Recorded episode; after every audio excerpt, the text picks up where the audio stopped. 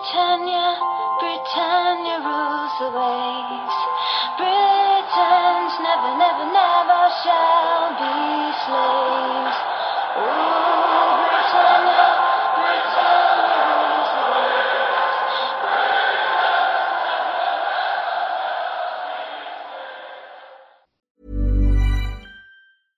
I'm Sandra, and I'm just the professional your small business was looking for. But you didn't hire me because you didn't use LinkedIn jobs. LinkedIn has professionals you can't find anywhere else, including those who aren't actively looking for a new job but might be open to the perfect role, like me. In a given month, over 70% of LinkedIn users don't visit other leading job sites. So if you're not looking on LinkedIn, you'll miss out on great candidates like Sandra. Start hiring professionals like a professional. Post your free job on linkedin.com/achieve today.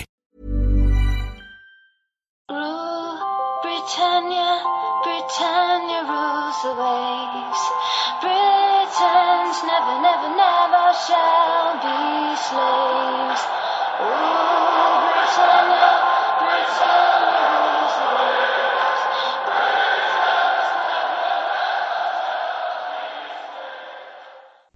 Hej och välkomna till avsnitt 63 utav Svenska FPL-podden. Vi gör oss redo inför Game Week 14 och spelar in tisdag den 26 november, en Champions League-kväll. Och eh, i den, det här avsnittet så ska vi kolla in senaste Game Week alltså Game Week 13 och eh, dissekera och gå igenom vilka lag som imponerar, vilka spelare som sticker ut åt båda hållen. Vi ska kolla in eh, poddligan, hur det går uppe i toppen och eh, även poddlaget som vi förhoppningsvis skulle kunna hitta där uppe snart om vi fortsätter i samma takt som vi har gjort nu. Och eh, veckans rekommendationer och avslutningsvis massa lyssnarfrågor. Och som vanligt så sponsras podden av vår spelpartner Coolbet och eh, mitt Stim fortsätter med mina rekar. Nu senast var det den raka segern till Leicester borta mot Brighton till 2,15 helt stensäker. Jag hoppas ni hakade på där. Den här veckan så tycker jag man kan fortsätta att backa Leicester nu hemma mot eh, ett Everton som är lite i kris till 1,70. Och om man är lite girig och vill ha ett ännu högre odds så går det förmodligen även att spela ett handikappspel med Everton plus 1 och fortfarande lägga, eh, lägga in ettan såklart då. Och då eh, ger Coolbet just i detta nu 3,05 för det spelet. Väldigt bra spelvärde skulle jag säga. Kom ihåg att spela är enbart för dig över 18 år och tänk på att spela ansvarsfullt.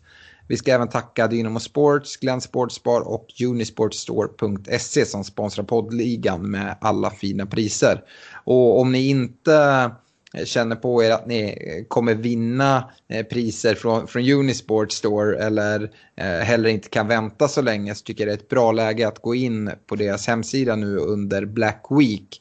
Eh, de, kommer ha, de har redan rabatterat priserna. De väntar inte till fredagen och med rabatter upp till 60%. Så gå in och kolla ditt, eh, dina eh, sympatier och ditt lags eh, matchtröjor exempelvis. Eh, eller om du ska köpa nya fotbollsskor eller vad det än må vara. Det går att göra riktigt bra deal där. Eller varför inte köpa julklappar. Eh, Vi hoppar in i matchgenomgången och eh, Stefan, jag tänkte att du kan få börja med eh, City-Chelsea. Ja, men det gör jag så gärna. Och eh, City vinner ju med 2-1. Eh, men det var en väldigt jämn match det här och Chelsea ställde till med, med stora problem för City.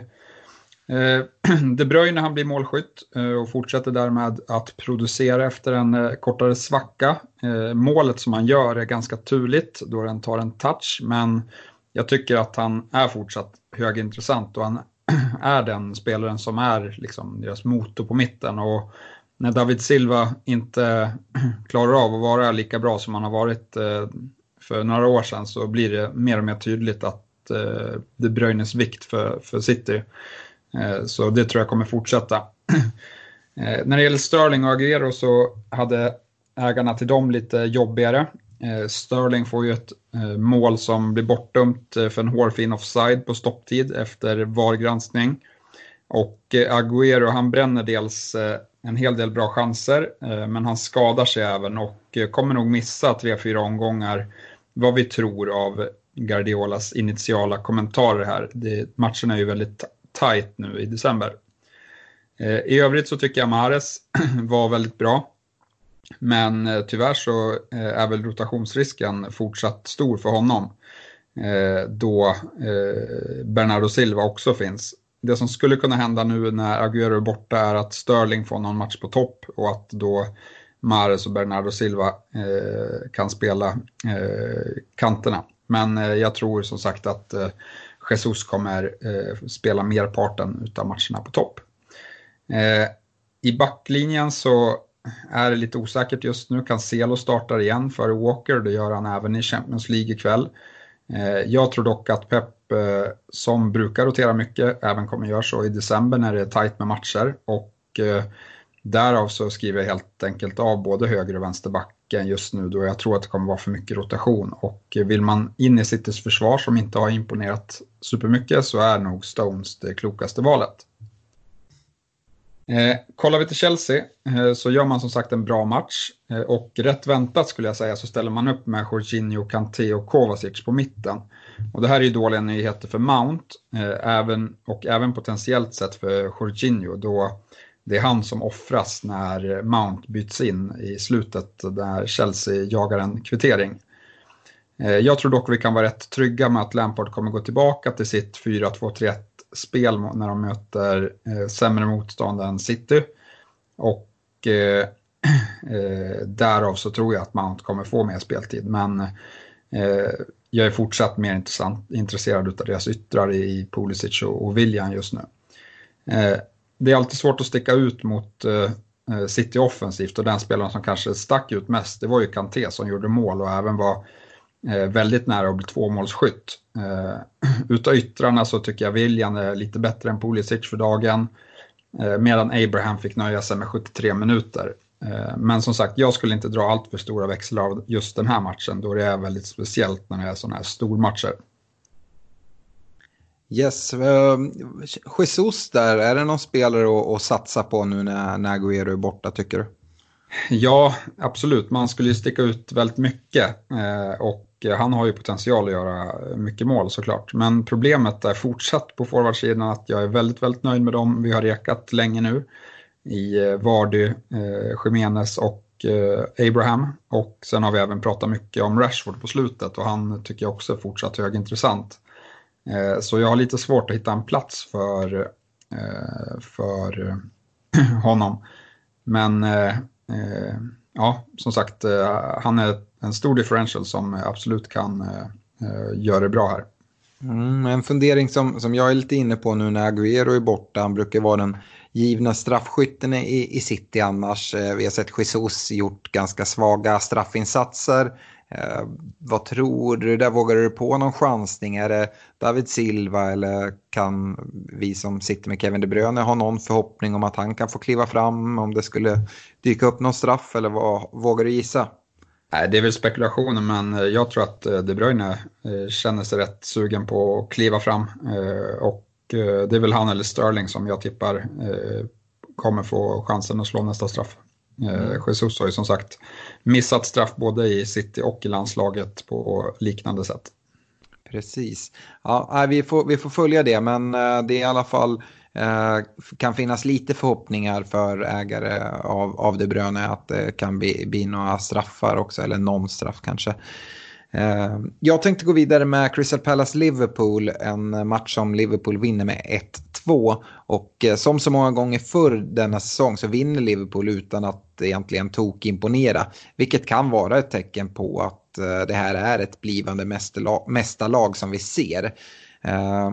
Det många fantasymänniskor väckade sina pannor över inför Game Week 13 var kring de här ankelskadorna på Salah och Robertson. Det visade sig att Robertson fick startplats samtidigt som Salah tog plats på bänken. Eh, Salah var, var dock på väg att få ett inhopp innan Liverpool gjorde avgörande 2-1 målet och Klopp säger att Salah ska vara 100% och kommer att starta i Champions League här imorgon. Eh, vi, vi får helt enkelt se. Eh, Liverpool spelar ju imorgon onsdag. Eh, många har sålt Salah och Manés galna form har nu gjort att de kostar exakt lika mycket i form av 12,2.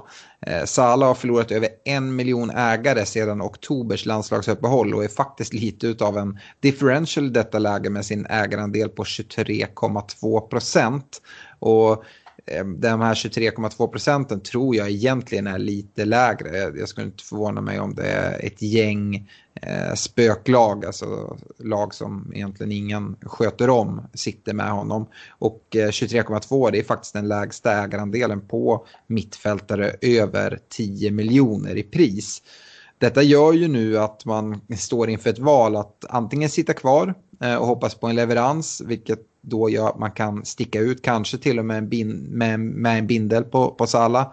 Eh, och eh, alternativt då eh, var lite så, bara ta bytet och ta in eh, Mané eh, eftersom att eh, den stora risken som, som finns det är ju den här ankelskadan. Hur, hur kommer den svara? Även om eh, Klopp säger att han är 100% tillbaka så är det ju ett väldigt tajt matchande med i stort sett match var tredje dag här nu för Liverpool hela resten av året. Och frågan är om, om Salah verkligen, Salahs ankel verkligen kommer klara av det här. Eh, hur, hur tänker du där Stefan? Nej, jag bytte Salah till Mané inför den här gameweeken, vilket var väldigt skönt. Så att, eh, jag gjorde mitt val där och jag är inne på samma spår som dig att eh, jag drar mig från att både ta in Robertson och Trent just på grund av att matcherna duggar extremt tätt. Jag tror Liverpool ska spela var tredje, var fjärde dag nu fram till eh, liksom, nyårsdagen. Ja, eh, just gällande Robertson så fick ju han återigen offensiv utdelning eh, men utan hållen nolla. Och efter matchen så pratar han fortsatt om smärta i sin ankel. Och eh, som sagt, precis som med Salah där med det tajta matchandet i december känns viss rotation ganska så trolig ändå. Och jag råder ändå att hålla sig borta även om spelschemat såklart är lockande och Robertson fortsätter att imponera och, och ta poäng. Eh, gällande att trippla upp då på Liverpool med det här spelschemat har jag nu i alla fall svängt lite i och istället nöjer jag mig med Trent och Mané. Eh, och det underlättar ju även inför Game Week 18 då, då Liverpool blankar och dessutom så möter eh, Leicester och City varandra i, i den omgången. Eh, så att eh, det gör ju att man förmodligen sitter med spelare eh, därifrån. Vad, vad är din syn där, Stefan? Nej, jag är också bara intresserad av de två just nu faktiskt. Så jag är helt enig i båda de spelarna, i både Sala och Robertson. Yes. Uh, jag ska Uh, innan jag går över till Crystal Palace uh, även säga det att uh, Trent han fortsätter skapa en hel del men assisten verkar utebli. I den här matchen så kom fyra nya key passes vilket gör att han nu har 46 stycken under säsongen. Mer än någon annan spelare oavsett position i spelet. Crystal Palace då. Ja, de var på inget sätt dåliga i den här matchen och fick eh, bland annat ett mål bortdömt efter en VAR-granskning. Eh, det man ska känna till om Crystal Palace är att spelschemat eh, framöver nu ser riktigt mumma ut hela vägen fram till årsskiftet. Burnley borta i nästa omgång är i och för sig alltid en tuff match men Palace bör ha möjlighet till ganska många poäng kvarvarande matcher av 2019 och då börjar man ju kolla in i Pellas trupp och se vart, vart ska man hitta sina spelare. Och, eh, vanligtvis tycker jag ändå att vi eh, fantasy managers brukar eh, investera i Pellas försvar snarare än anfall. Så vi kan väl börja med försvaret. Och, eh, Kelly är ju fortsatt den överlägset mest ägda spelaren i Pallas just nu. Eh, och han har på senare tiden fått en bänkplats men, men visst hopp för hans ägare finns ändå kvar då Joel Ward på högerbacken återigen drog upp en skada och Kelle fick ta hans plats. Så eh, om Ward fortsätter ha de här problemen så, så kanske han kommer, kommer få ta den platsen. Och eh, med uppkommande motstånd bör vi ju få se en del nollor igen. Eh, de tre nollor som Palace har hållit den här säsongen är mot Norwich, Aston Villa och Everton och det är ju liknande motstånd som väntar nu här framåt.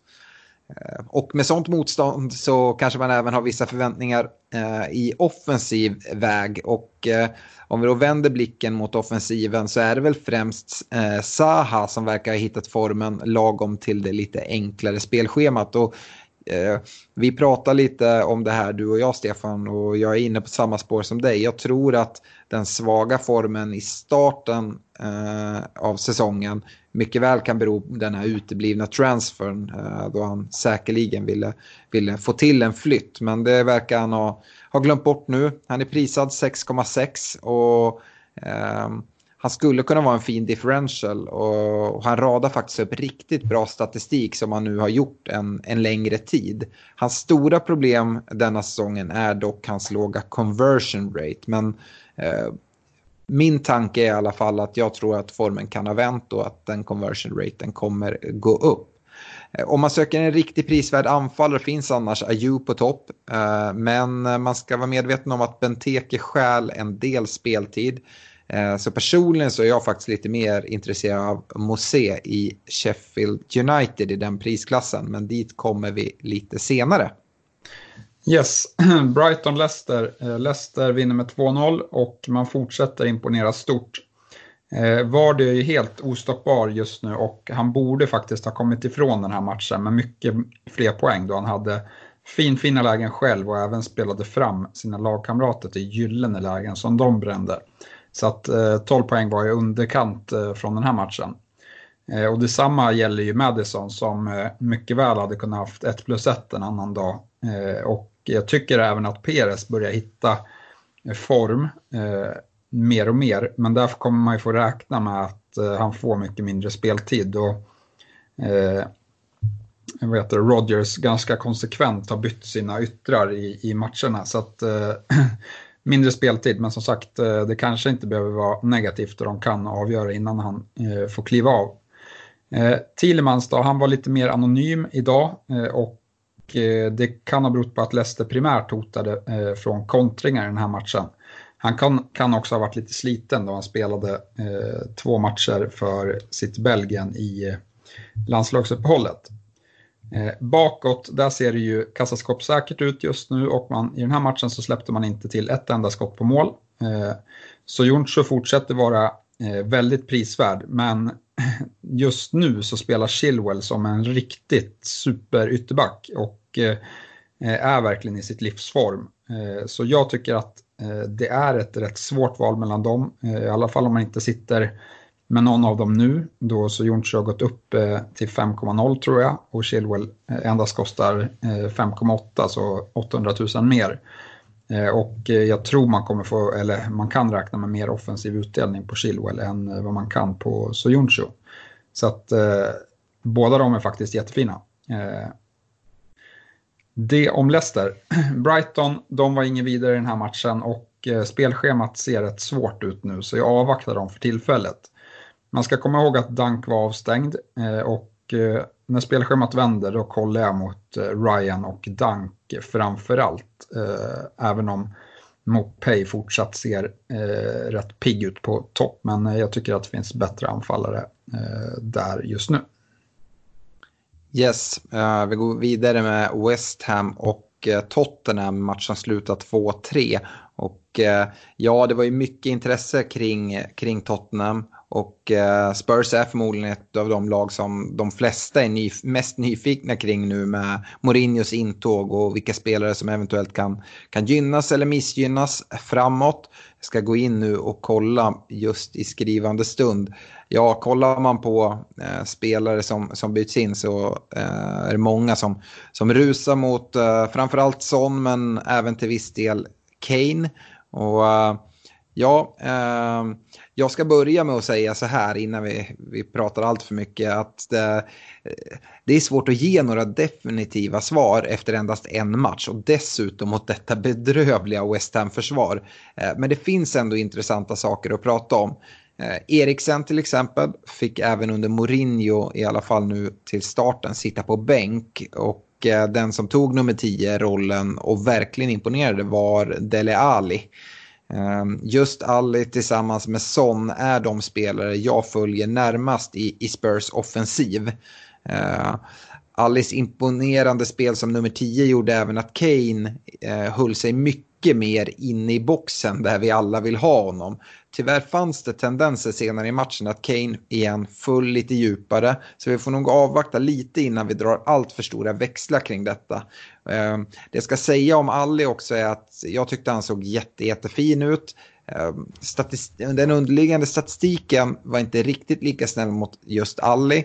Och eh, det som eh, finns en viss risk för att han kan bli en så kallad hockeyassistkille som gör assist till Eh, personen som slår fram den sista plats, eh, passen. Och det får man ju inte poäng för i fantasy som alla känner till. Så den risken tycker jag ändå finns där. Så att uh, Son, han trumfar ändå Alli. Och eh, eh, kollar vi defensivt då? Ja, eh, kommer vi kunna lita på att Spurs nu kan parkera en buss när Mourinho är på plats? Och svaret på det är nej, det kan vi inte. I, i alla fall inte än. Eh, Mourinho kommer behöva nöta mer försvarsspel med grabbarna. Och det var faktiskt nära att eh, det till och med kostade dem poäng i den här matchen trots enorm stor överlägsenhet i, i första 70 minuterna. Eh, Eventuellt eh, så skulle man kunna chansa på en billig Orie. Eh, 4,8 kostar honom. Och om han eh, lyckas snå åt sig en regelbunden startplats eh, så är det ju såklart intressant. Eh, sen ska man ju känna till det att eh, med Orie så hänger det alltid ett rött kort i luften. Jag ska säga det också, de eh, spelar ju Champions League ikväll och eh, det ger ju inga tydliga tendenser på att försvarsspelet är uppordnat. Eh, de möter ju Olympiakos hemma och det är halvtid just nu och de låg under med 2-0 men Dele Alli gjorde 2-1 just assisterad utav nämnde Orie. Eh, så det ska man ändå ha med sig. Och Stefan, när vi spelade in förra avsnittet så var det ju klart att eh, Pochettino lämnade men inte att Mourinho skulle ta över. Har du, Stefan, några fantasy-tankar kring vad det här kan betyda som mindre rotation eller andra saker? Ja, framförallt så tror jag att det kommer vara lite mindre rotation och därav så blir ytterbackarna lite mer intressanta och kanske framförallt Orer som eh, Eh, jag tyckte såg rätt fin ut i första matchen om man kollat statistiken och han var den klart mer offensiva ytterbacken om man eh, kikar på position på banan. Och eh, Mourinho är väl inte känd för att låta båda sina backar eh, bomba for, eller framåt. Så att, eh, om Morier får den rollen så tycker jag att han är intressant. Sen, sen vet vi att Son är en jättefin spelare och han är även en spelare som har jobbar mycket för laget så att eh, det kommer nog Mourinho eh, gilla. Eh, frågan är bara om man kan rättfärdiga sitt pris när det finns så många i klassen runt 7,5 miljon som imponerar. Så tycker jag att Son måste bevisa sig ytterligare lite till och kanske mot bättre motstånd än mot West Ham innan jag blickar ditåt. Ja, jag håller med i egentligen allting du säger där och mitt råd kring Spurs är att eh, absolut hålla ögonen framförallt eh, på Ore och, och Son. Men kanske inte rusa dit eh, direkt. Um, West Ham då? Ja, eh, West Hams försvarsspel. Jag, jag vet inte var jag ska börja. Jag har aldrig sett något liknande. Det känns som att eh, det, jag vet inte vad de sysslar med. Eh, deras Eh, deras backlinje den faller eh, på en given signal när Spurs börjar anfalla. Eh, typ 20 meter bara ta djup medan mittfältet står kvar. Så det är hela oceaner mellan, mellan backlinje och mittfält. Och då säger jag att Spurs dominerar de här första 70 minuterna och, och gör 3-0. De borde kanske till och med ha gjort några fler mål. Ja, jag tror att egentligen vilket lag som helst hade kunnat göra det.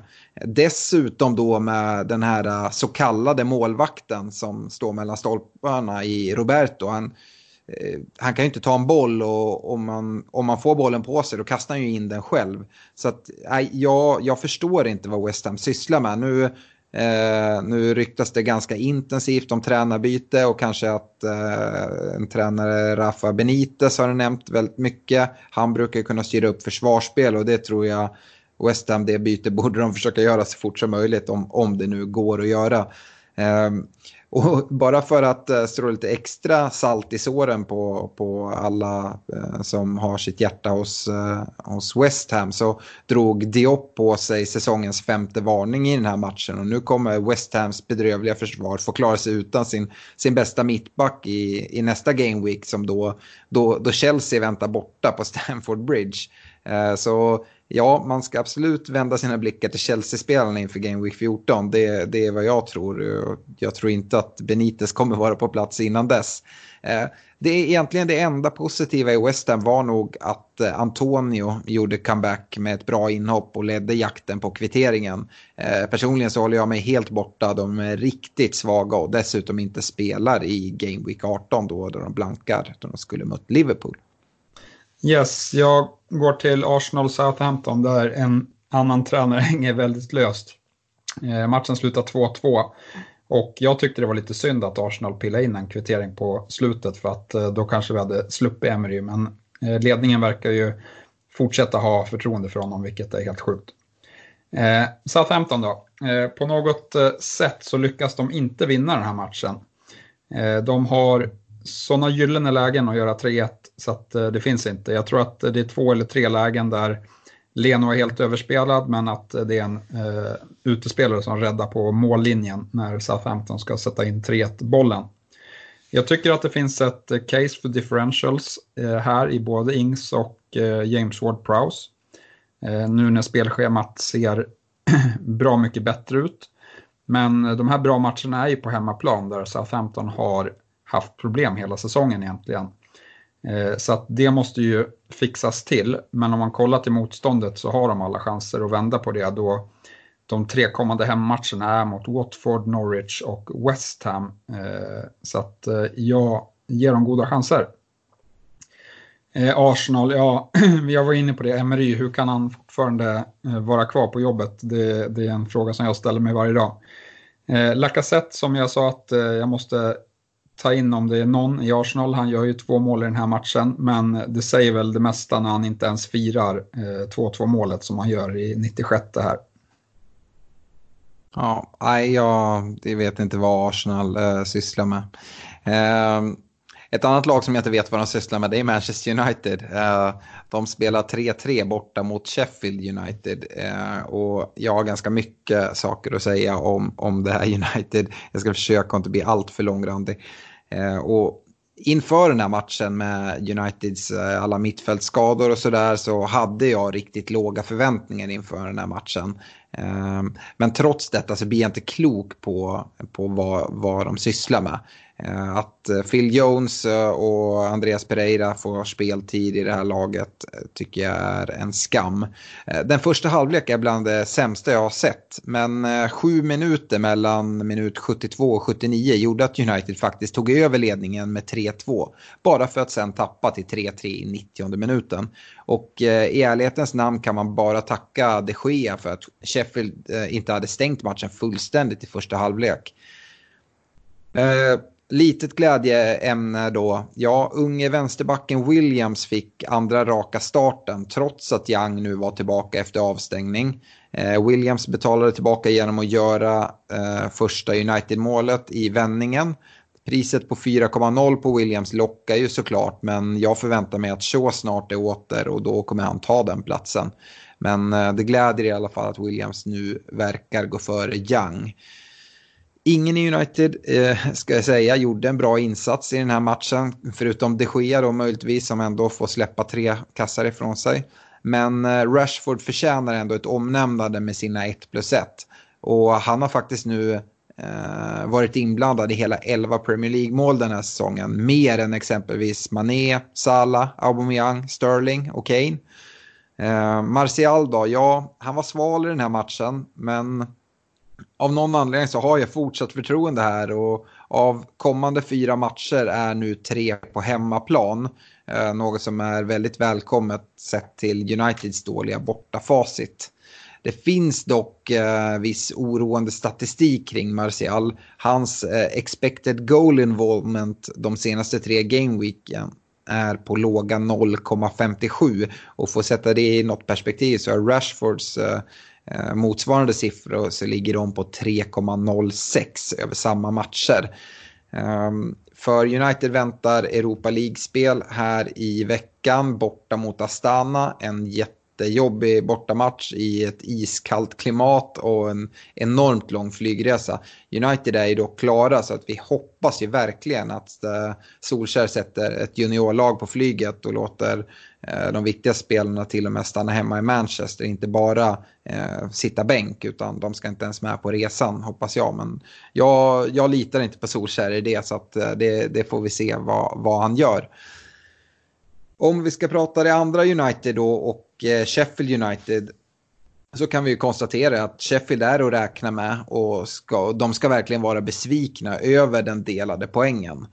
Härförare Lundström kommer iväg med en ass men kunde mycket väl även varit målskytt. Jag tycker vi har sagt det här i, i flera matcher att även om man tar eh, poäng vecka efter vecka så borde det kun, till och med kunna vara ännu mer.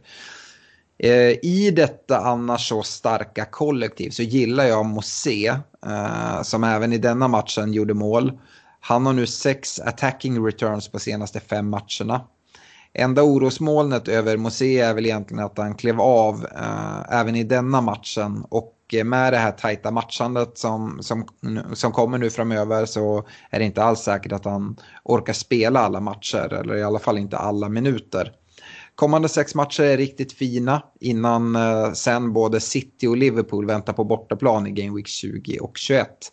Älskade Lundström ska vi även nämna. Han står nu på fyra varningar och en uppkommande avstängning på en match väntar förmodligen inom kort.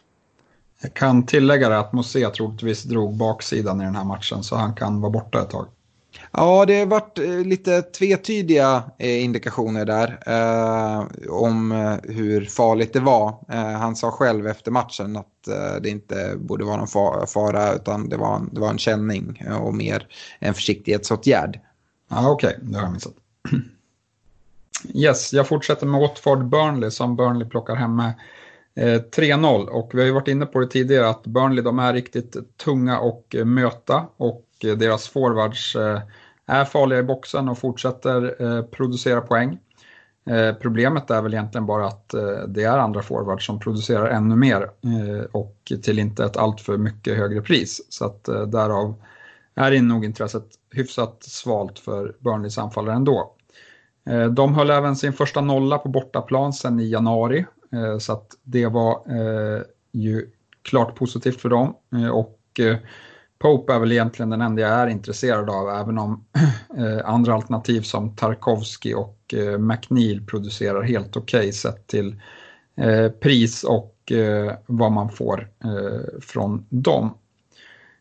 I Watford så, ja, de, de gjorde det rätt bra i första halvlek och kanske hade kunnat gjort något mål där, men i andra halvlek var de inte alls tillräckligt bra. Matcherna börjar dessutom bli svårare nu, så jag skulle hålla mig borta från dem. Yes. Uh, Bournemouth Wolverhampton eh, uh, 1-2 och uh, Wolverhampton börjar vi med då jag tycker att det finns en hel del intressant här. Uh, de fortsätter gå bra och ha fint spelschema ett tag till. Uh, Jiménez gör mål för tredje gameweeken i rad, denna gång serverad av uh, vindsnabbe Traoré.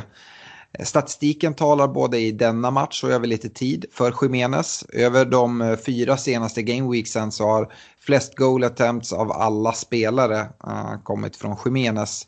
Och eh, ett drag som jag har gjort i mitt privata lag är en chansning i offensiva Doherty.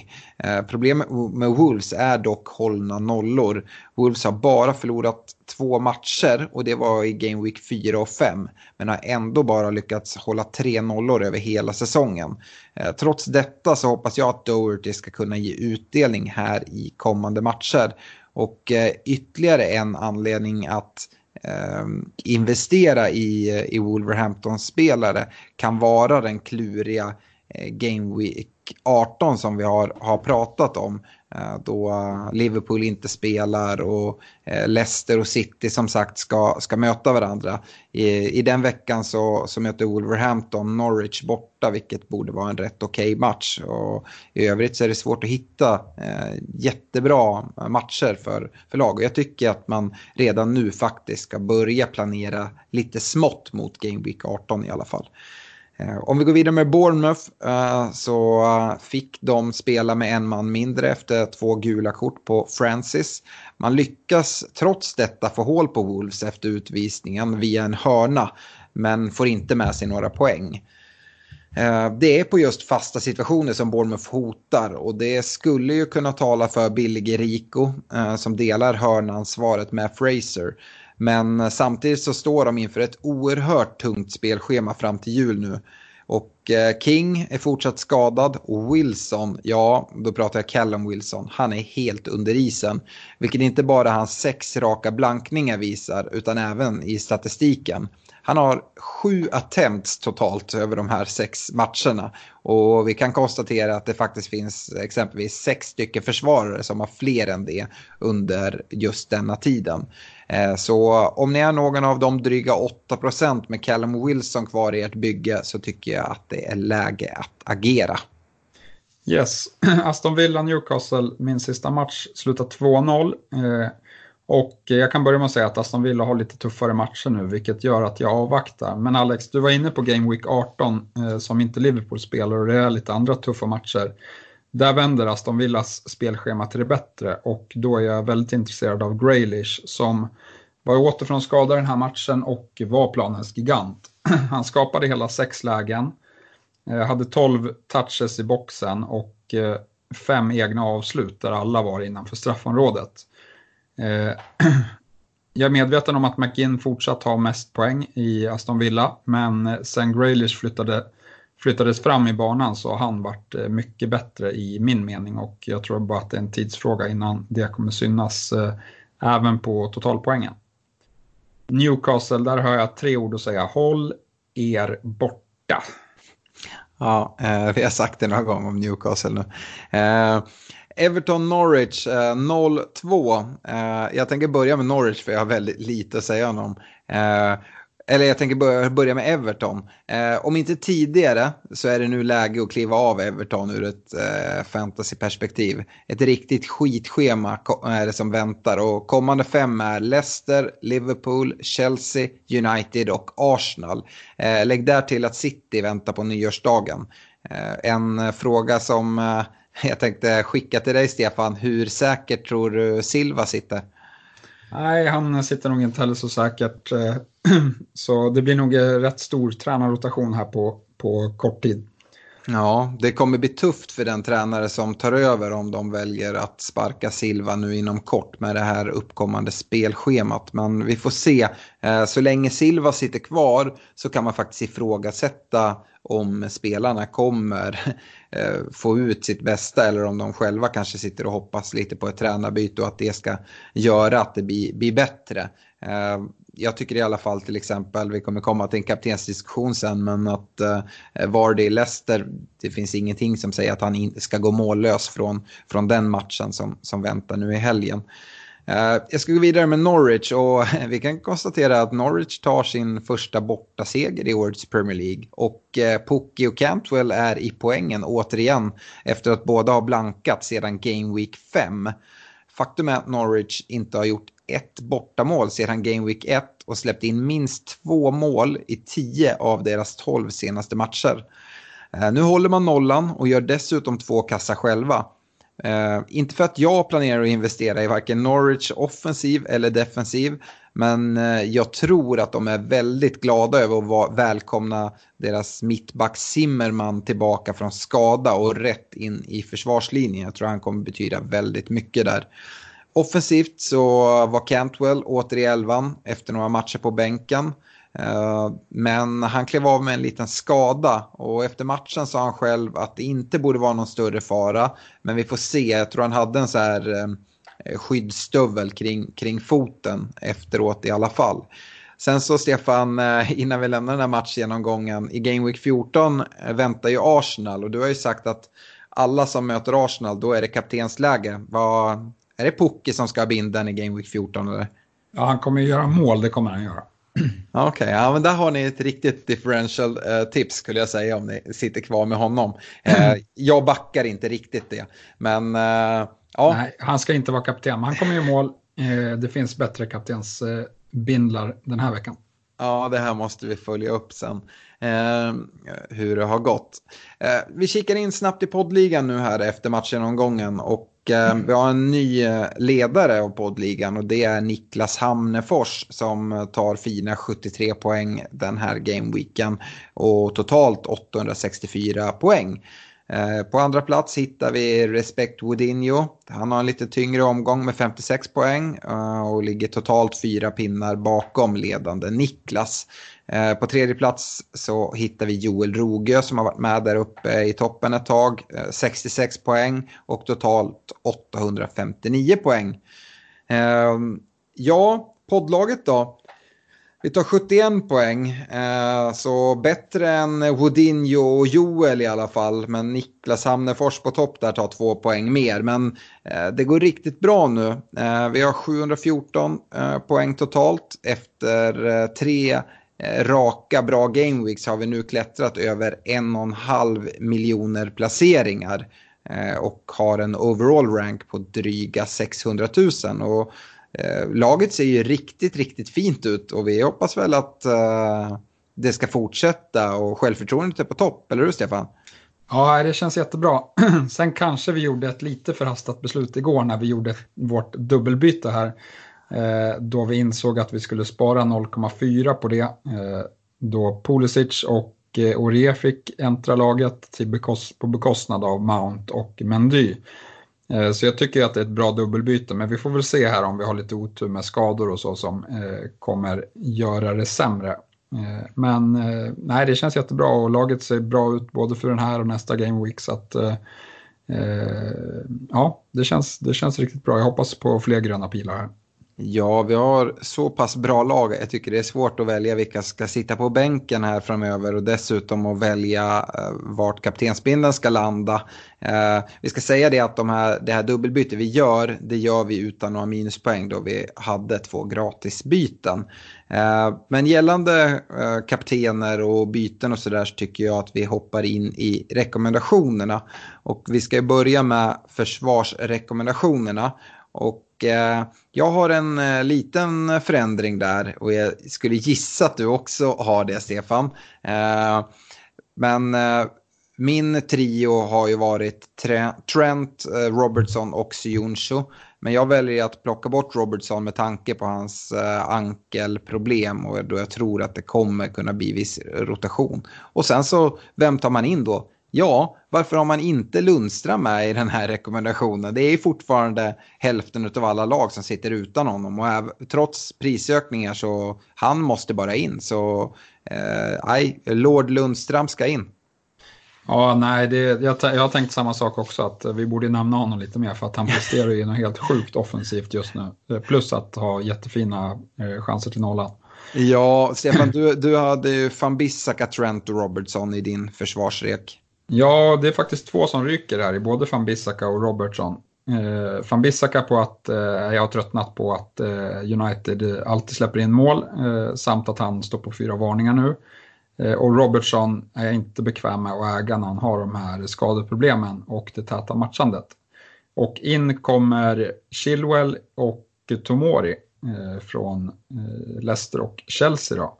Men jag tycker ju såklart att Soyuncu är ett superalternativ också. Att eh, man skulle faktiskt kunna tänka sig att dubbla upp i, i Leicesters försvar. Eh, men, men som sagt, jag håller ändå en från varje lagdel som det bästa alternativet. Men, men det finns ett case att dubbla upp i, i försvaret där. Mm, absolut. Eh, på mittfältet eh, så eh, had, satt jag med Kevin De Bruyne, Mané och Sterling. Men Sterling har suttit där ett tag nu. Jag tycker fortsatt att han är en, en bra spelare att sitta med. Men jag plockar ändå av honom eh, till fördel för Pulisic. Och anledningen till det är ju mycket hur Pulisic såklart har sett ut. Men även spelschema. Eh, nu eh, de kommande fyra så Först kommer West Ham och ni vet vad jag har sagt om deras försvar eh, på besök till Stamford Bridge. Efter det så är det en ny hemmamatch, då mot Aston Villa. Sen har de Everton borta och sen Bournemouth hemma. Och de fyra matcherna, jag vet inte, jag ser inget tak på Chelseas offensiv. Uh, så nej, uh, Pulisic måste in där. Du Stefan hade ju redan Pulisic och han ska väl ingenstans. Du har dessutom Kevin De Bruyne och Mané. Nej, jag gör inga förändringar där. Men jag vill ändå nämna Madison som jag tycker är ett superfint alternativ och som hade otur och inte tog med poäng då han hade en fot inne i straffområdet och eh, det är väl inte varje gång vi ser att eh, det blåses av för det när det ska slås straffar. Nej, jag, jag håller helt med dig och då sitter vi med eh, exakt eh, likadana mittfältsrekar. På forwardsidan så har vi ju länge varit överens om att Jiménez, Abraham och Vardy är de tre bästa. Och eh, jag har försökt vrida och vända på det här på, för att på något sätt få in Rashford. Men jag är inte beredd att droppa någon än utav eh, de här grabbarna. Så att eh, jag lämnar det oförändrat. Ja, jag håller med och eh, jag väntar till, jag är också sugen på Rashford, men han får vänta helt enkelt. Ska han komma in så blir det i sånt fall i omgång 17 när de har betat av Tottenham och City-matcherna eh, här och eh, spelschemat ser bra ut därifrån.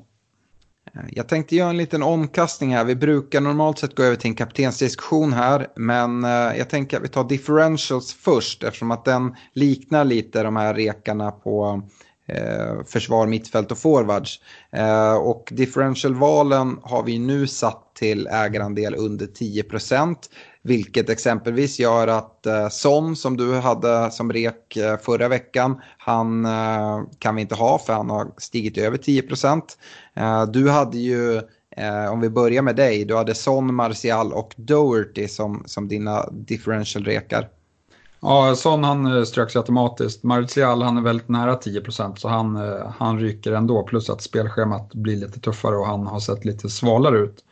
Eh, istället så plockar jag in eh, Jesus från City som, jag näm- som vi pratade lite om i matchgenomgången och även Ings från Southampton som jag tror mycket på här kommande veckor. Det är lite motsägelsefullt kanske när man hyllar forwardsen. Så därför kan jag väl kasta in att James Ward-Prowse eh, också är ett bra differential-val. Ja, jag tänkte precis säga det. Det är jobbigt att komma med två differential-rekar när vi sitter där med de här eh, tre forwards som vi älskar och dessutom med en Rashford som står och knackar på dörren. Eh, men jag, jag kan heller inte släppa att ha med Jesus i det här. Han ägs endast av 1,6 procent och som eh, Citys numera första anfallare med Agüeros frånvaro så, så borde det kunna komma en hel del poäng därifrån. Eh, jag hade ju förra veckan Ward Prowse redan. Han får såklart vara kvar. Han gjorde ju mål här mot, mot, eh, mot Arsenal. Uh, och ah, ja, deras spelschema ser bra ut. Uh, jag hade även Martial och Chris Wood. Chris Wood gjorde ju också mål. Uh, men sett till just anfallssituationen så har jag valt att ta bort honom. Även om jag tycker att han gör det bra. Martial tog jag också bort och han närmar sig 10% och det finns mer intressanta spelare. Så Jesus var den ena in, den andra in är faktiskt Saha i Crystal Palace. Och här är en spelare jag tror man kan sticka ut lite med. Uh, och jag gillar verkligen vad jag ser och som sagt Crystal Palace spelschema nu resterande uh, året är riktigt, riktigt bra och här kan det komma en del poäng tror jag. Uh, yes, kaptensdiskussion då. Ja, om förra veckan var svår och inte hitta någon tydlig eh, kandidat så tycker jag att det finns väldigt gott om kandidater just den här veckan. Eh, och det är lite svårt att välja av den anledningen. Men om vi börjar lite med med de tilltänkta titelkombatanterna eh, eh, i Liverpool och City. Eh, kanske först med Liverpool då. De möter Brighton hemma. Eh, vi vet att Brightons bortaförsvar har varit riktigt, riktigt svagt. Lockas du någonting av eh, någon Liverpool-kapten, Stefan? Ja, det gör jag absolut och valet får väl eh, falla till Mané som eh, vi har varit inne på är det mer säkra valet just nu med Salas skadestatus. Men får man klara indikationer på att Sala startar om man äger honom, då, då är det nog värt att sätta binden där också för att sticka ut eh, ännu mer. Mm. Ja, jag tycker absolut att det finns en jättebra shout i, i Liverpool. Och, eh, det är svårt att, att, säga varför man inte ska sätta den på Mané. Eh, det enda som talar emot är att det finns andra bra, bra alternativ. Eh, jag tycker även att eh, Salah, när han spelar så, så radar han upp bra statistik och, och bör vara i poängen. Det är bara hans minuter som man behöver vara lite orolig över. Uh, sen så har vi City då. Eh, det är ju ett av de få kaptenslagen eh, lagen med kap potentiella kaptener som jag tänker som spelar borta den här gameweeken. Men eh, det är mot ett Newcastle. Hur, hur tänker du där och hur kan Agüeros frånvaro, från, frånvaro påverka City? Nej, jag vet, alltså det, det, är klart jag tror att City kommer vinna den här matchen och jag tror både De Bruyne och Sterling kan göra det jättebra.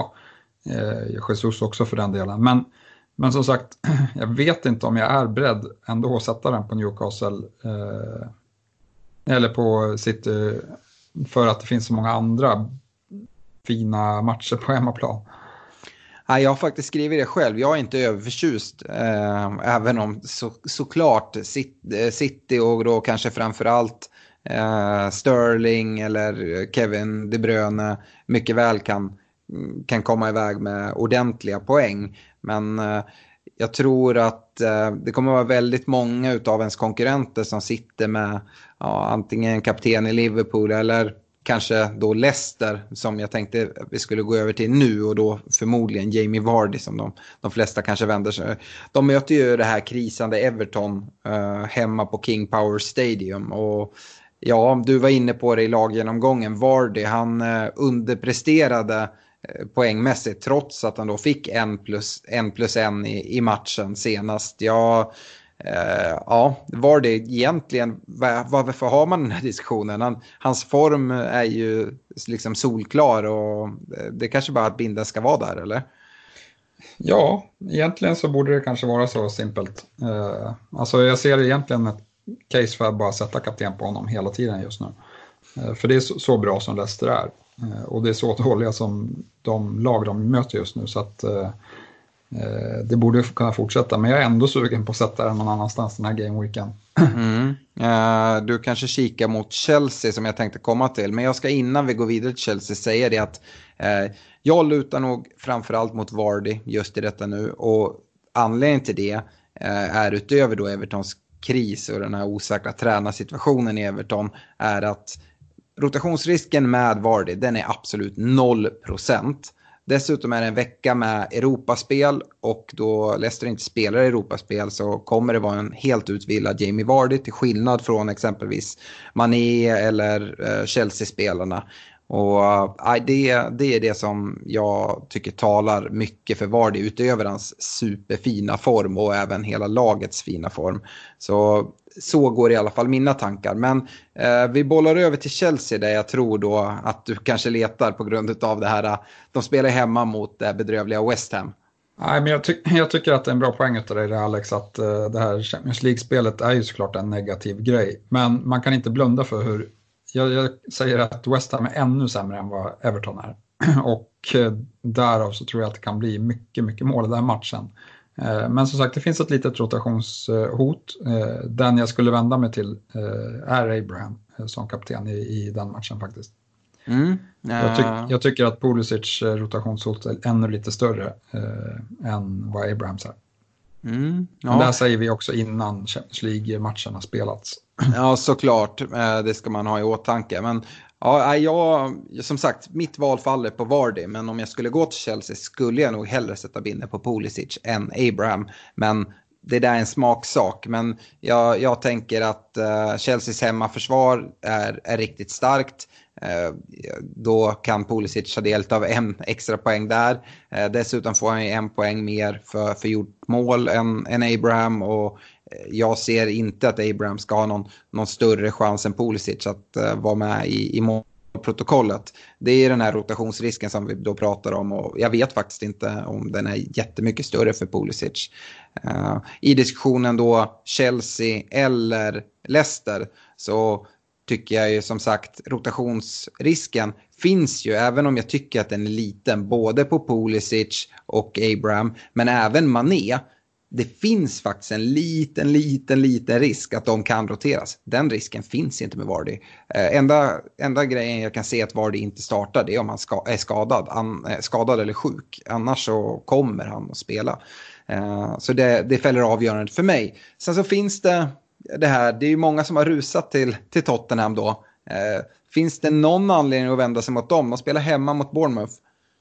Nej, det hade jag inte gjort faktiskt. Nej. Jag hade, jag hade inte det. Jag tycker de andra matcherna är för bra och att det är för tidigt att bedöma eh, Spurs. Jag håller med och jag lyfter ändå det här för att eh, jag vet att folk kommer fingra lite där och eh, de kan göra det bra, men jag tycker det räcker. Sitter man med sån, ja men det är väl jättebra, du sticker ut redan som det är. Just den här gameweeken tycker jag är helt fel gameweek att börja leta differential kapten. Uh, det är i alla fall min syn på det. Eh, en sista då som jag ska bolla upp innan jag ska bolla över frågan till dig, se om du tycker att det är någon annan som man eventuellt ska diskutera. Det är ju att eh, United spelar ju hemma mot Villa och Rashford han borde väl ha ganska goda chanser till poäng. Ja, Rashford har jag skrivit upp som ett, eh, alternativ också. Eh, sen kanske inte är jättemånga som sitter med honom, men eh, ja, det, jag vet inte. Det är väl också så här, han skulle kunna göra jättebra, men United har problem på mittfältet. Alltså, Aston Villa höll sin första nolla på länge här nu, så att eh, de har fått till försvarsspelet bättre.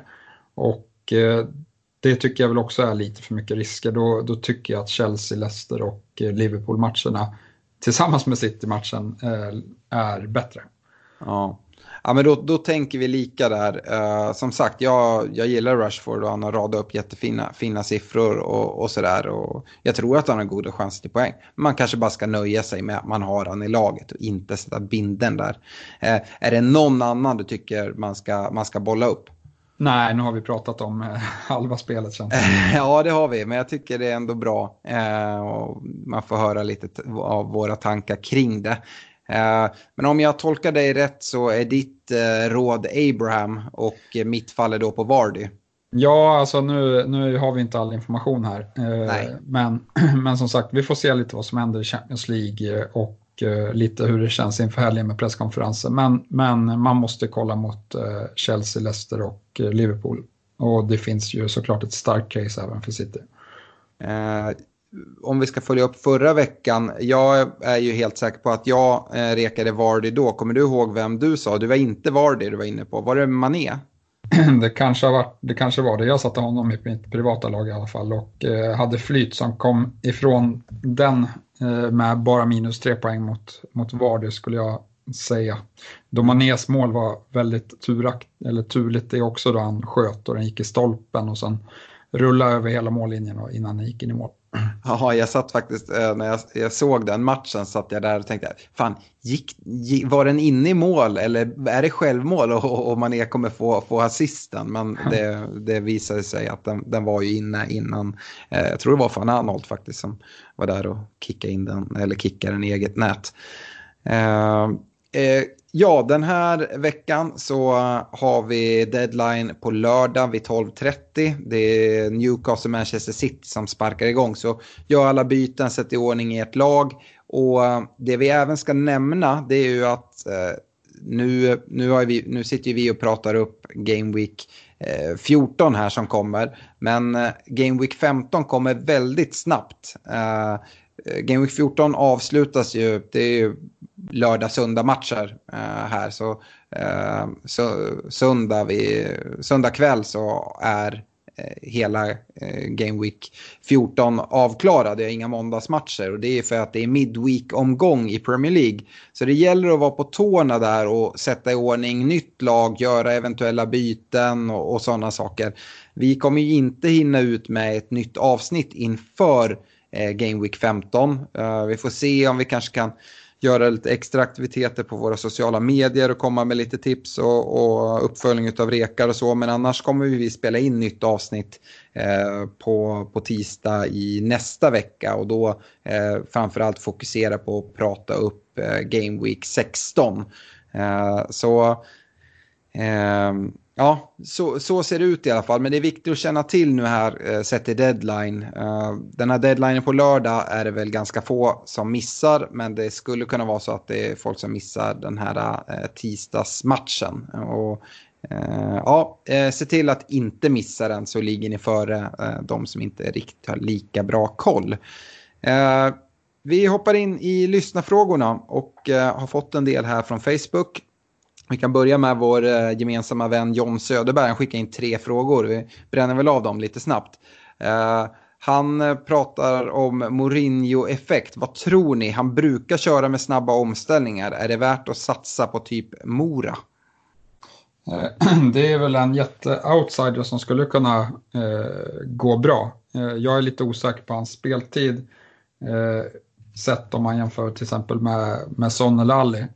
det kan man väl backa upp lite med att han blir utbytt här i Champions League i minut 61 och efter det så har eh, Tottenham eh, stängt in två kassar till. Så att eh, han kommer få spela men han kommer nog inte få spela lika mycket som, eh, som de övriga.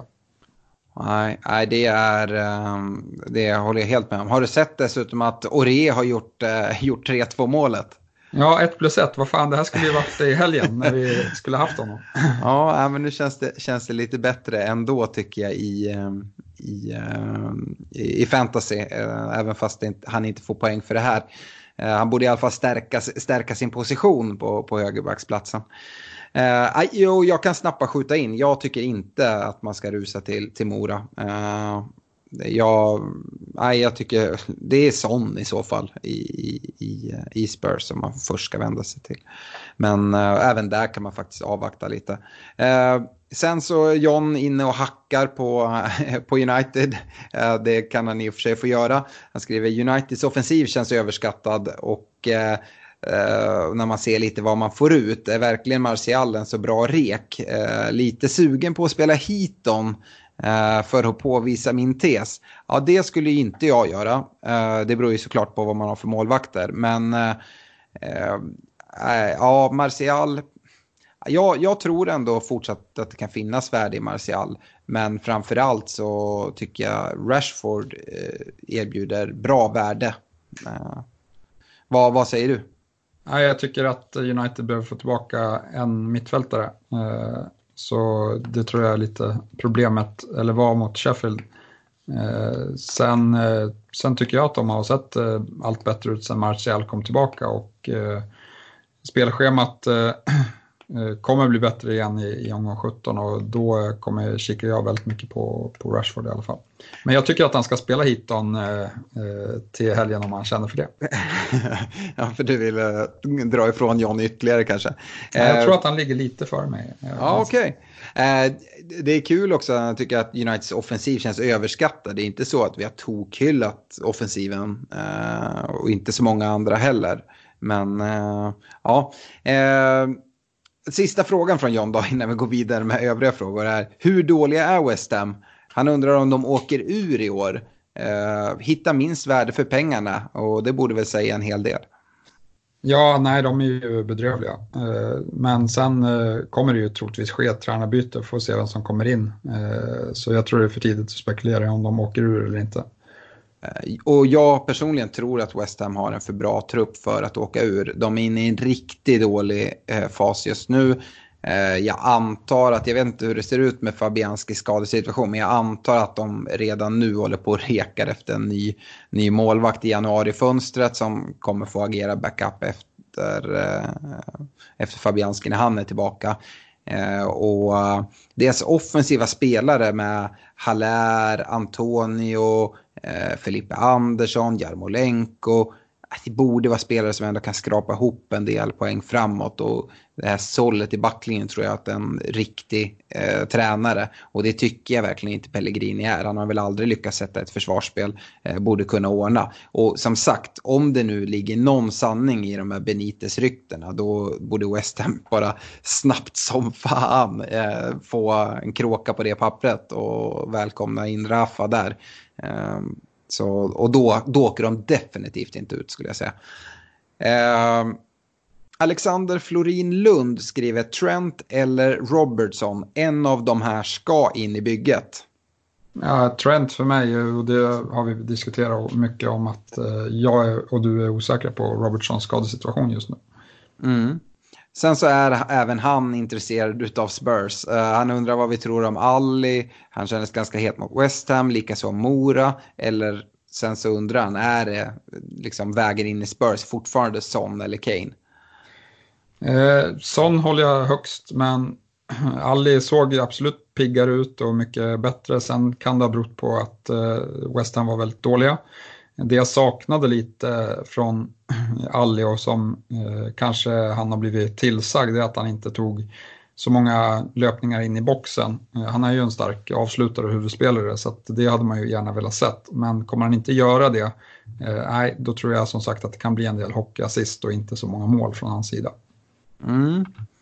Här har vi en fråga från en flitig lyssnare i André Wideheim Ekelund. Han undrar om man vågar plocka ut Abraham och skriver att han leder den fantasyliga som han är med i. Eh, och eh, varenda lag i ligan har Abraham med. Är det då dumt att ta bort honom? Och hans tanke är att istället ha en Chelsea-mittfältare i Pulisic och på så sätt ta in en billigare anfallare och satsa på ett bättre mittfält.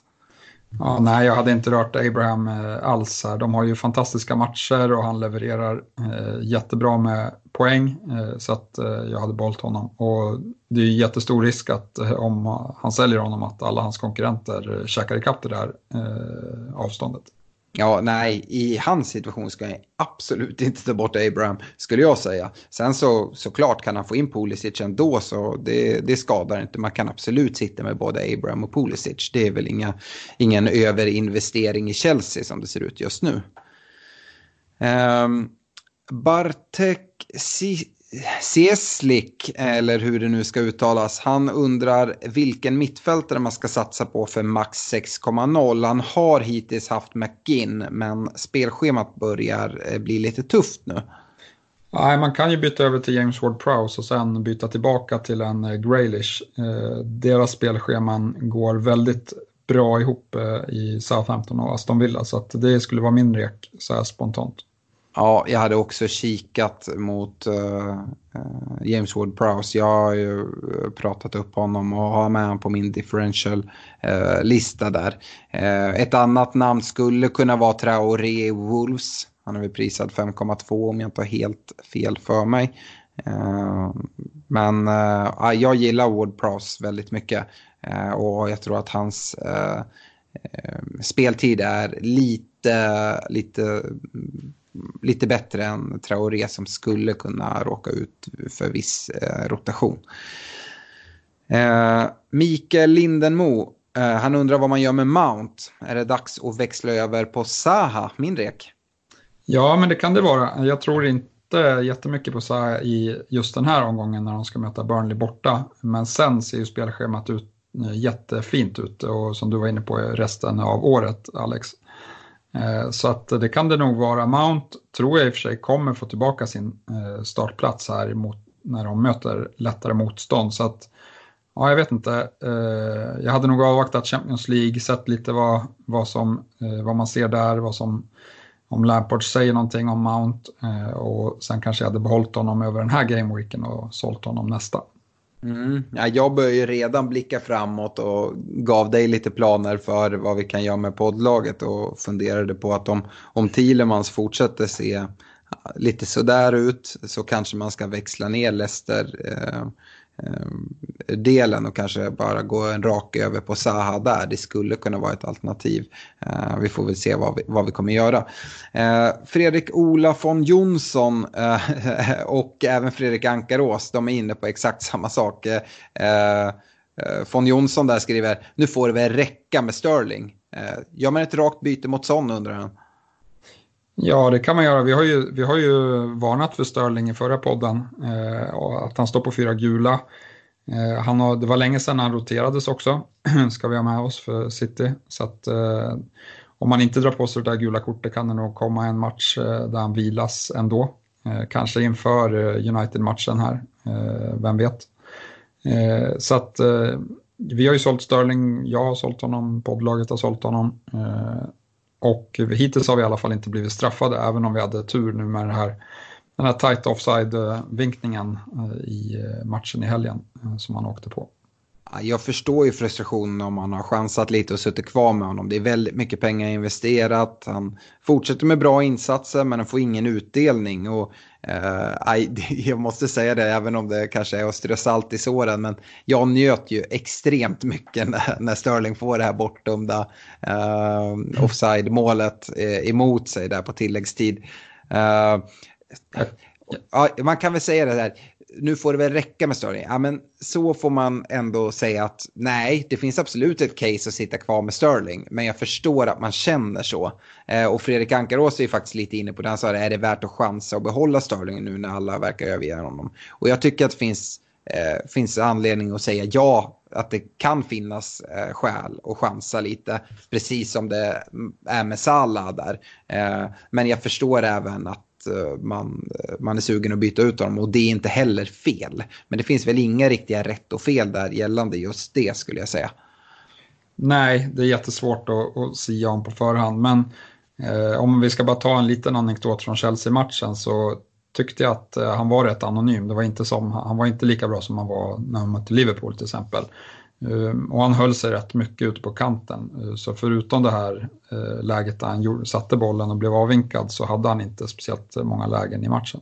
Nej, och jag tror jag sa det för eh, ganska många avsnitt sen eh, när jag själv valde att kliva bort från Sterling och vi gjorde det i poddlaget också. Det är att den stora anledningen till att jag kliver av Sterling det var att jag såg inte något, någon omgång egentligen då jag ville sätta kaptensbindeln på Sterling före ja, en Liverpool-spelare eller Vardy exempelvis. Och äh, då tycker inte jag att jag kan försvara och ha kvar honom sett till övriga spelare som finns på mittfältet till ett väldigt bra värde. Och det är egentligen så min tanke har gått där. Sen så vill jag inte släppa City helt och då har jag kvar Kevin De Bruyne. Men så har jag valt att göra och vi har gjort så i poddlaget. Jag tror att det är många som har, har gjort just så. Eh, Stefan, har vi några frågor från Twitter? Ja, det har vi absolut. Eh, jag ska, nu hade de försvunnit här, men jag ska få fram dem. Eh, yes, eh, Samuel Pettersson, han undrar om man är galen om man gör så här med binden kommande Game Week och då sitter den på Ings. Eh, det tycker jag att han är galen för att han har till exempel Vardy, eh, De Bruyne, Salah eh, i laget som jag alla hade satt binden på eh, framför honom. Nu svarade jag på den frågan, det var kanske lite dumt. Nej, alltså. Eh, ja, alltså jag tycker han är galen. Eh, de möter Watford hemma på St. Mary's. Eh, jag, eh, alltså Watford har ändå förbättrat sitt försvarsspel. Hade det varit för ett gäng omgångar sedan och med gamla tränaren, ja men då kanske, men även då ytterst tveksamt. Som sagt, det här är fel game week att uh, börja sticka ut allt för mycket med, med kaptensbindeln. Jag tycker, som sagt, jag har sagt vad jag tycker, jag tycker Vardy, men uh, det finns ju case för att sätta den på, på exempelvis Mané eller Pulisic också, eller kanske till och med City före också. Men uh, aj, stick inte ut för mycket den här veckan. Det räcker att du sitter med Ings. Det är en differential nog. Ja, jag hade mycket haft, hellre velat haft den på De Bruyne i sånt fall. Ja. Eh, Kalle S, han undrar, kan ni förklara varför vissa spelare som uppenbarligen är anfallare är listade som mittfältare? Varför till exempel är Martial mittfältare men Rashford är anfallare? Varför är Salah mittfältare? Nej, det, det, kan man väl faktiskt inte riktigt göra. Eh, det är ju en bedömning som ska göras inför säsong. Eh, och i, eh, i dagens fotboll är det ju ganska svårt att avgöra vad som är en, en yttermittfältare och en ytterforward. Uh, och de gör ju en bedömning där. Jag tror ju till exempel att uh, det även har att göra med, med prissättning. Jag tror att uh, priset på de här Eh, ytterforwards i, i Sala och, och, Sterling. Det kanske hade varit något lägre om de hade klassat som, som forwards. Eh, nu har de valt att sätta dem som mittfältare och då prisar de dem lite högre. Eh, men nej, jag kan inte säga varför de har gjort så. Jag vet inte om du har något bättre svar på det, Stefan. Men eh, just i år så kan man väl säga det att eh, i United och i Martial-fallet så eh, är ju Martial tilltänkt nia. Det har han ju inte varit tidigare utan då har han ju varit ytterforward eller alternativt yttermittfältare. Um, så ja, det är svårt att säga. Man skulle ju kunna hävda att uh, till exempel Doherty borde klassas som mittfältare också. Inte bara för att han, um, han är så superoffensiv utan han spelar ju sällan i en fyrbackslinje utan um, som en som wingback, att en wingback kanske bör röra sig som en mittfältare. Det är, ja, det är jättesvårt eh, att säga varför. Yes. Eh, Torbjörn Olsson här, han undrar när man ska dra sitt wildcard om man inte redan har gjort det. Och då kan jag snabbt, eh, han har skickat en bild på sitt lag också, säga att eh, han sitter med ett bra lag med många från Chelsea och Leicester och någon City, någon Liverpool-spelare. Så att jag tycker han har bra lag nu. Ja, eh, med det då tänkt att han sitter med bra lag eh, gör ju att han kan tänka på, på två olika sätt. Antingen så, så investerar han tungt i Liverpool nu exempelvis och jag drar sitt wildcard eh, inför Game Week 18. Och, eh, men då ska han i så fall förmodligen gå utanför, utan Liverpool-spelare eller bara behålla någon enskild det är ju ett tuffare schema som kommer därefter för Liverpool. Samtidigt så vet vi att både Liverpool och City, de är inte så jättekänsliga för, eh, för, eh, för eh, spelschema. Så jag tror inte man vill gå helt utan dem. Med det sagt så tror jag att jag hade nog, om jag hade suttit så här länge utan att använda det och suttit med ett bra lag, då hade jag använt det i en game week då jag antingen får problem på grund av massor med skador eller avstängning eller sådana saker, eller jag vill göra större förändringar. Alternativt använda det precis innan man får ett nytt, uh, nytt wildcard och då sätta i ordning laget för att ha de absolut bästa förutsättningarna att spara sitt andra wildcard Eh, långt fram och kunna använda det i slutet för att dra nytta av det inför en, en kommande benchboost eller motsvarande. Eh, hur tycker du det låter Stefan? Är det ungefär så du själv hade tänkt? Ja, den här säsongen är lite speciell nu när vi har en blank game week här med Liverpool eh, i eh, game week 18. Så eh, givet att han har ett bra lag och det är bra spelscheman på de lagen han äger fram till dess så hade jag använt den antingen i Game Week 18 eller i eh, Game Week 19 för att få tillbaka Liverpool-spelare efter de har blankat där. Hur, eh, det vi i alla fall kan vara helt säkra på eh, det är ju att den här eh, blanka matchen Liverpool-West Ham den kommer ju inte komma in här innan årsskiftet med Liverpools extremt tajta spelschema. Så att den, den matchen kommer ju få komma till andra halvan av säsongen och bli inplanerad senare. Absolut. Eh, sen har vi lite Sterling-frågor här också. Ska man skeppa Sterling under Simon Johansson? Vem ersätter man med? Salah, Son, sen FPL, FPL. Han undrar om man ska göra Sterling till Mané eller spara transfer. Och det har vi pratat en del om. Vi tycker att det finns ett case, ja. eh, såklart. Eh, och samtidigt är det ju svårt att säga Alltså det, för mig är det så här, här måste man gå på sin egen magkänsla. Den underliggande statistiken säger att det finns case att spara Sterling, men samtidigt så blankar han. Det är extremt frustrerande. Eh, jag tycker att eh, eh, dels att han står på fyra varningar, och det innebär ju dels det du har varit inne på att han kan bli avstängd och missa en match. Men sen även att nu med det här tuffa spelschemat nu möter de Newcastle hemma, men då kanske han får spela. Men sen är det Burnley borta inför då United hemma som är en match som jag tror att de verkligen, verkligen prioriterar i ett Manchester Derby. Ja, men då kan han mycket väl vilas. Eh, och då tappar man honom där, då vill man inte sitta med 12 miljoner på, på bänken. Dessutom så fortsätter han ju tappa i värde eftersom det är så många som byter ut honom. Eh, och det kanske man inte är så sugen på. Jag är rätt övertygad om att eh, Sterling kommer få ett rejält uppsving inom inte en alltför lång framtid. Han kommer göra några riktigt bra omgångar och då kommer folk eh, börja byta in honom och då kanske han dessutom har haft den här avstängningen. Men just nu om jag är tvungen att säga om man ska byta ut honom eller inte, då hade jag bytt ut honom. Speciellt som eh, han skriver här att han inte har Mané. Ja, men det är ju ett jättebra läge. Eller om man vill ha andra saker han vill eh, uppgradera så finns det ju andra alternativ som är mycket billigare för att få mer pengar till övriga positioner. Ja, jag tror inte att det är omöjligt att han vilas mot Newcastle heller, då Burnley borta är en tuffare match också, så att eh, det kan bli så också. Mm. Eh, Sen har vi lite Son inför De Bruyne, undrar Arvid Julander. Eh, och ta ut De Bruyne? Yes. Ja, det hade jag inte gjort. Uh, alltså, jag vet inte, det kanske bara är jag, men eh, jag har ju suttit med Kevin De Bruyne sen hans uh, tokbilliga eh, pris eh, som startar på 9,5 eh, och varit med i den här prishöjningen. Kevin De Bruyne vill jag ha. Eh, så enkelt är det bara. Son, absolut. Eh, jag skulle gärna äga Son. Man kan inte äga alla. Eh, De Bruyne kommer inte stryka på foten för Son, i, i mitt fall i alla fall. Nej, eh, sen är det med Simon Åsberg, han undrar Son in mot Sterling och då ta in Robertson mot Dunk. Eh, har även pengar att få in Mosé då istället för Connolly. Är det värt att ta ut Sterling? Ja, Sterling-diskussionen som sagt, gå på din magkänsla men eh, som sagt om jag tvingas att säga någonting så eh, tar jag ut honom. Johan Näslund, jag tror han har lyssnat på vår podd tidigare för han eh, frågar verkligen dubbla upp på poolförsvarare. Både Chilwell och Emerson känns ju som bättre alternativ.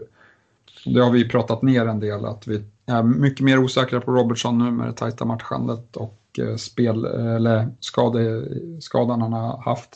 Ja, eh. absolut. Och sen ska jag säga jag tycker i och för sig inte att Emerson är ett bättre alternativ än Robertson. Nej, det tycker inte jag heller. Emerson har ju blivit utbytt eh, några matcher där Reece James har fått spela högerback och Aspilicueta gått över på vänsterbacken. Så att mm. eh, hans plats är inte helt given i Chelsea. Nej, nej eh, men Chilwell är jättefin. Ja, och nej, som sagt, just nu tycker jag dessutom att den här Game Week 18 är lite för nära för att uh, byta in ytterligare Liverpool-spelare. Yes, Jimmy Norlén, vad har ni för tankar kring Ings versus Jimenez? Jag överväger själv säsongens första hit och tar in Ings för Mopay. Uh, eh, Ings uh, före Mopay, ja absolut, men Ings före Jimenez, ja alltså vi sitter ju i, eh, i poddlaget sitter vi utan Jimenez och har Vardy, Ings och Abraham på topp. Eh, jag skulle ju hellre sitta med Khemenez än Ings, men jag är ju inte missnöjd med Ings på något sätt. Eh, och spelschemat ser jättebra ut. Men eh, ja, jag vet inte vad jag ska säga. Jag tycker Ings är en jättebra spelare och ska du ta in honom istället för en Brighton forward nu så säger jag kör. Yes, och sen har vi Henrik Mekitalo, sista frågan. Sitter fortfarande på Callum Wilson. Dags att hoppa på Jimenez nu. Ja, det kan man lugnt säga. Eh, det var väl som jag sa där i matchgenomgången att eh, de här procenten, vad var det, 8 procent drygt som, som sitter med Wilson. Nu är det läge att agera och kan man göra något till så absolut kör. Eh, det finns ju flera andra alternativ. Du kanske, man kan hoppa på Rashford också om man har pengar till det eller ja, Abraham om man inte har honom än och, och sådär. Så att det finns uh, flera alternativ. Uh, Wilson ska man i alla fall inte sitta med, tycker inte jag. Nej, det var sista frågan.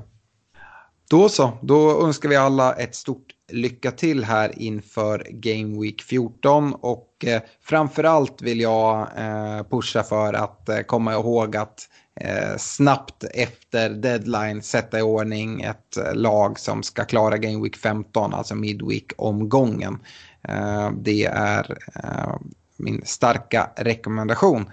Eh, yes, eh, tack för mig och stort lycka till. Lycka till allihopa.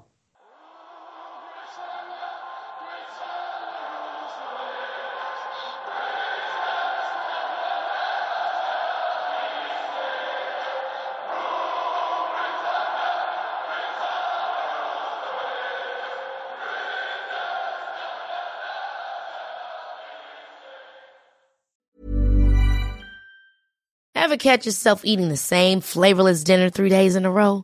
Dreaming of something better? Well, HelloFresh is your guilt-free dream come true, baby. It's me, Gigi Palmer. Let's wake up those taste buds with hot, juicy pecan-crusted chicken or garlic butter shrimp scampi. Mm.